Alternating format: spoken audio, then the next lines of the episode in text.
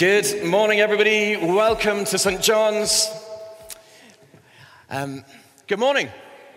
Good morning. Great. Nice to see uh, lots of people, some old friends and some new friends. Lovely to see some familiar faces. If we've not met before, my name's Graham. I'm the vicar of the church, uh, and I know that I'm seeing various friends that I've known over the years here uh, back today to celebrate uh, with the candidates for baptism. So, just a quick reminder that uh, a little later on, Tobias or Toby is going to be baptized, Amaya, Gabriel, and Ben will be baptized, and Morag is going to renew her baptism vows. So, if you're here to support any of those people, you are so welcome. We are delighted that you are here with us. Baptism, what's with all the water? It's a funny old thing, isn't it? And as you came in, hopefully you saw the pool uh, filling up. It's, we're, we're, trying to get it to a nice, stable 35 degrees um, Fahrenheit. Uh, so, you know, baptism is supposed to be a little kind of death, and it might feel a little kind of deathly cold when you get in, but we're going to have a fun time a little later on. I want to think just a little bit about the symbolism of water in the Bible and in some of the best known stories. And, and I want to think about why water is involved in baptism. I saw a video recently, my kids introduced uh, me to it, and it was a little boy who was really excited about being baptized. Do you want to see? This morning, uh, who have accepted Christ as his Savior and as his Lord, and he will demonstrate his faith in the Lord Jesus Christ uh, by willingly being baptized this morning. He's been waiting on this day a long time. and so, Jordan, upon the profession of your faith in the Lord Jesus Christ, I now baptize you in the name of the Father and of the Son and of the Holy Spirit.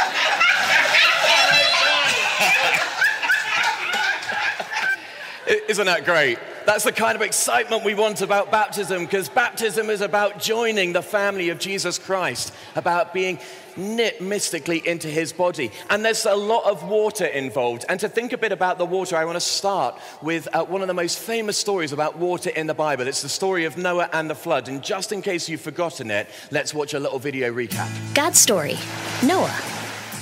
So, part of God's story is about Noah, and it begins like this. First, let's start at the beginning. God created the world to be the most perfect home, with mountains as playgrounds and oceans as swimming pools. Then God made people to be like Him and to live in it. And He wanted us to play with animals and explore jungles and be close to Him forever. It was perfect. But instead, people ran away from God. They hurt each other. They ruined the perfect home God had built for them. The Bible says this made God really, really sad. So sad, in fact, that God decided to wash away all the evil and meanness and cruelty in the world by sending a huge flood to destroy everything, to get rid of all the wrong things and the people who kept doing them. But there was one guy who followed God. That's right, Noah. God had a special rescue plan for Noah. He told Noah to build a big boat called an ark to stay in during the flood. It had to be big enough for Noah's wife and kids and at least two of every kind of animal on Earth. So, pretty big. And Noah had to build it in the middle of dry land, which means his neighbors probably thought he was crazy, or at least a little weird. Kids, sometimes following God looks a little weird. We're okay with that. Anyway, looking weird didn't stop Noah. He knew he needed to be rescued. So he finished the ark and waited for God to bring the animals. And God brought them all right. Just imagine what those neighbors thought when they saw an entire zoo strolling through their yards. When Noah's family and all the animals were inside, God shut the door. Then, the Bible says God opened the bottom of the ocean and the windows of the sky. We don't know what that means exactly, but we do know it was tons of water. It rained like this for 40 days and 40 nights.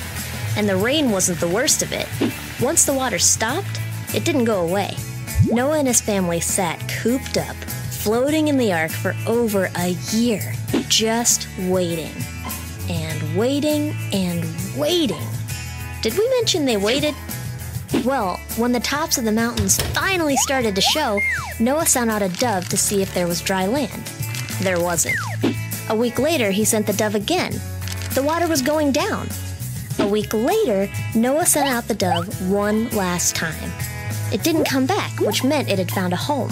Noah and his family could leave the ark. The very first thing Noah did was build an altar to worship God and thank him for his rescue. And God made a covenant with Noah, which is like a very special promise. God promised never to destroy the earth with a flood, even though he knew humans would keep right on doing wrong things that made him sad. God put a rainbow in the sky to remind Noah that he would definitely keep this promise. And just like God rescued Noah, he would one day send his own perfect son, Jesus, to earth. Jesus would take the punishment of all people. Then, God could be close to everyone who wants to follow him. And that's the story of Noah. So, in case you missed it, here's the quick version God made a perfect home. People ruined it. God was sad. He planned a flood and a rescue. Noah built an ark. Animals came. It rained. Noah waited. Dry land appeared. Noah worshiped God. God made a promise. God sent Jesus to rescue us. And that's a part of God's story. Great. So, quick multiple choice quiz to see how well we remember the story of Noah and the ark. So, uh, first question. Because the earth would be flooded, God told Noah to uh, put your hands up if you think it's A, take swimming lessons. B, build a big ark, a boat. A few of you think it's B. C, bring his washing in before it starts to rain. Some of you are not joining in. Yes, we've got one vote for number C. Excellent. Okay, let's check. It is B, build a big ark. Give yourselves a round of applause if you got that right. Come on, work with me here. Next question. Uh, the animals went into the ark. A, two by two. Good. Or B, in a four by four. Or C, with some two by four. Okay, let's check the answer. It is A, two by two. Good. Okay, number three. Um, the rain fell and flooded the earth. A, on every bank holiday. Yes, one vote for that. Uh, B, for 40 years in the wilderness. Or C, for 40 days and 40 nights. Yeah, good. Hands up. Let's check it. 40 days and 40 nights. Yep, good. Question number four. How many sheep did Noah take into the ark? Was it A, 2? Was it B, 14? Few votes for 14 or C, 7? Let's check the answer. It's B, 14. wow, it's like a little trick question. The Bible says that Noah had to take two of every animal and seven pairs of every clean animal. So those which were clean according to the later Jewish food purity laws, like sheep, were taken in seven pairs. So there you go. Next time you're at a pub quiz and that comes up, you'll know the answer is 14. Uh, Noah's three sons were called, hands up for A, Tom, Dick, and Harry. Nobody? Really? B, Stock, Aitken, and Waterman. Showing my age. Uh, C, Shem, Ham, and Japheth. I think you've all got that right. Let's check. Yep, Shem. Ham. Okay, number six. When the waters receded, the ark came to rest on A, Mount Ararat. B, Yasser Arafat. Again, my age. Or C, Mount Doom. Let's check it. It's Mount Ararat. Number seven. Uh, there's only two more of these, don't worry. When the waters had gone down further, Noah sent A, an email to his home insurers to check if he was covered for flood damage. B, uh, a dove to see if there was dry land anywhere. Or C, his son to shops for supplies. Let's check it. You said B. The answer said, yep, it's B. Number eight, uh, what sign did God give Noah to reassure him for the future? Was it uh, a flood warning, a no drinking water, or a rainbow? Hands up for the rainbow. Yeah, we all know this. Good, let's check it. Good. Good knowledge on the story of Noah and the flood. Well, what's with all the water? Do you know, when I was young, I didn't really like water. I had an ear infection when I was a child, so I didn't learn to swim until I was a little bit older, and I didn't really like going in the water. And then when I was maybe about 10 or 11 years old, I went kayaking, and I capsized, and I couldn't get out of the kayak. And I was stuck underwater for a little bit, and that wasn't very nice. So I got a bit scared of water. But then I became a teenager, and um, I grew up in Bristol in the southwest, and friends started going surfing, and surfing was cool. And like boys who surfed, my get a girlfriend.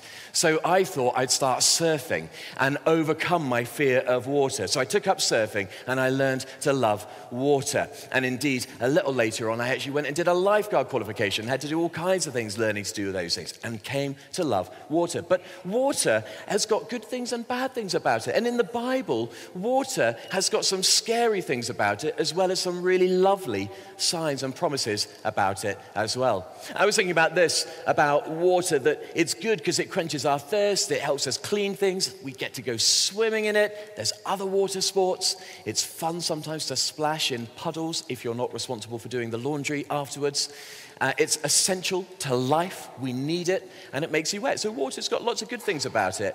But what else about water? Well, we read often about floods or droughts. Too much water, not enough water causes problems. Water can be like a force of chaos. Do you remember the tsunami 15, 16 years ago, Boxing Day? Oh, it's awful. It, it can be an uncrossable barrier that we can't get over. Public swimming pools, need I say more? Although, actually, our new Britannia is lovely, but anybody who lived here for a while and knew the old Britannia, you know, enough said. Um, it can be powerful and unpredictable. I once went surfing uh, in uh, the Indian Ocean in Salt Rock in South Africa. Oh, my goodness, the waves are powerful and strong there. Far too much for me. Terrifying. I was like, no, I can't do this. Risk of drowning. You know, water's lovely to wash in, it's lovely to sub- be submerged in, but stay under too long and you're in trouble. Uh, it ruins barbecues and it makes you wet. So, you know, good things and bad things. In the Bible, water is a sign of chaos through which God brings new order or new life. So think about the beginning of creation in the very beginning of Genesis, it says that, um, in, in, the beginning, the, the earth was void and formless, and the Spirit of God hovered over the waters. It was just waters. And then, as the creation account goes on, it says that God separated the waters to make the seas, the oceans, and to make the sky, and He brought the land forth. So, as it were, He brought creation and beautiful things out of the water, out of the forces of chaos. In the story of Moses and the Israelites, they were escaping captivity in Egypt and they were being chased by Pharaoh's armies and they got to the Red Sea. And this was death, certain death, because they couldn't cross the Red Sea and they had Pharaoh's army coming before them. What were they going to do? Wade into the water and drown? Or just stay and get slaughtered by Pharaoh's army? Well, of course, what happened? God parted the waters of the Red Sea and made a safe way through. He brought them through certain death in the face of water and armies behind them into life. A little later, uh, Joshua led the people of Israel to the borders of the promised land, and he couldn't get on to the land that God had given them because the river Jordan was running too fast. So God stopped the water so that they could cross over. Time and time again, we see water as a threat, uh, something that could cause damage or death, that God has to stop the water to bring people through to life. But in the Bible, we also see water as a sign of blessing. In Ezekiel 48, there's the story of the river flowing out from the temple of God and purifying all the salt water, the dead water, as it flows out and bringing life wherever it goes. In John chapter 7, Jesus says that when we're filled with the Holy Spirit of God, streams of living water will flow from us. And in Revelation 21, at the very end of the Bible, it talks about the river of life in the New Jerusalem. So, water in our experience has wonderful things about it and bad things about it. And water in the Bible has wonderful blessings and also threat as well. It's, it's, it's a difficult thing. And that brings us to baptism, which is what we're doing today. When we use water in baptism, it does symbolize several of these things. It symbolizes cleaning, it symbolizes new life, it symbolizes birth, but also it symbolizes drowning being put to death with Christ. What we're saying is that there's part of every one of us that needs to be put to death with Christ. The part which is rebellious, the part which wants to do things our own way, the part which doesn't really like letting God be our creator and our Lord, but wants to be in charge of our own lives, that part of us has to be put to death in the waters of baptism, drowned, if you like, in the waters of baptism. And we're going to have some baptisms by full immersion outside in a little while, and that's a really powerful symbol of this. Colossians 2, verse 12, uh, that we heard earlier, read by Serenity, says this You have been buried with Christ in baptism, in which you were also raised with him through your faith in the working of God who raised Jesus from the dead. And what St. Paul is saying in the Bible there is that when you're baptized, whether water is poured over your head or whether you're baptized into the waters by full immersion, it's saying you, you were buried with Christ. Just as Christ died and was buried in a tomb, St. Paul is saying it's a bit like that. You're being buried in the waters of baptism. And that, if you stayed down long enough, would really cause you trouble. That would really put you to death. But he's saying that's, that's to put to death the old self, and then you're going to be raised up with Christ as you come out of the water to new life. I want to show you one more clip from uh, an old film, but it's a film that I found really powerful when I watched it. It's a film called The Piano. And uh, in this clip, we're going to see the character Ada, central character of the film. And at the end of the film, she sees her beloved piano as representing everything about her past. It's everything that she's loved, it's everything, it represents her past life, her old life, her passion, her gift. And it, it, represents all her sorrows, all of her hurts, and all of the wrongs that she has done and that have happened to her. And in this clip, you're going to see the piano drag her down into the waters, and she has to let go of her piano to begin new life. She must be. She must put to death her old life with her piano and then surface to new life. Uh, so let's have a look at this clip. And Jesus is the one who offers us new life. Jesus is the one by whose power we can be disentangled from the powers of sin and death, just like Ada was disentangled from that rope that was pulling her down, attached to her piano, into the depths. Baptism is a promise of new life. And baptism, uh, when, when, when Jesus promises us new life, baptism is a symbol that reminds us of what is to come. And we saw, didn't we, that God gave a rainbow to go in the sky to remind us that He's never going to destroy the earth, that He has chosen to save His people.